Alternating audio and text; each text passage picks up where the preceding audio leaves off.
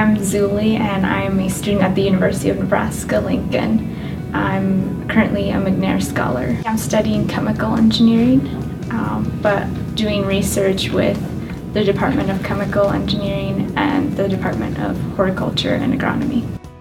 I am growing Swedish ivy plants in water solution. With my research, I hope that um, it will impact the agricultural industry by producing a more efficient uh, fertilizer for the crops.